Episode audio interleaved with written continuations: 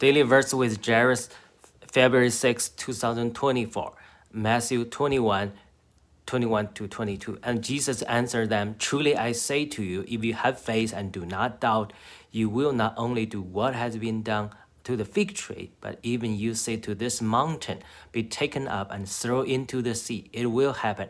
And whatever you ask in prayer, you will receive if you have faith. Our faith is so important. If we have faith, we can expect our prayer will be answered by God. The problem does not lie if God will answer our prayer, He will because He promised.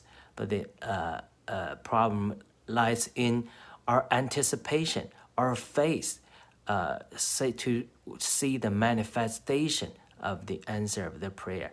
God surely will answer our prayer, but the timing, the way He answers us may be different for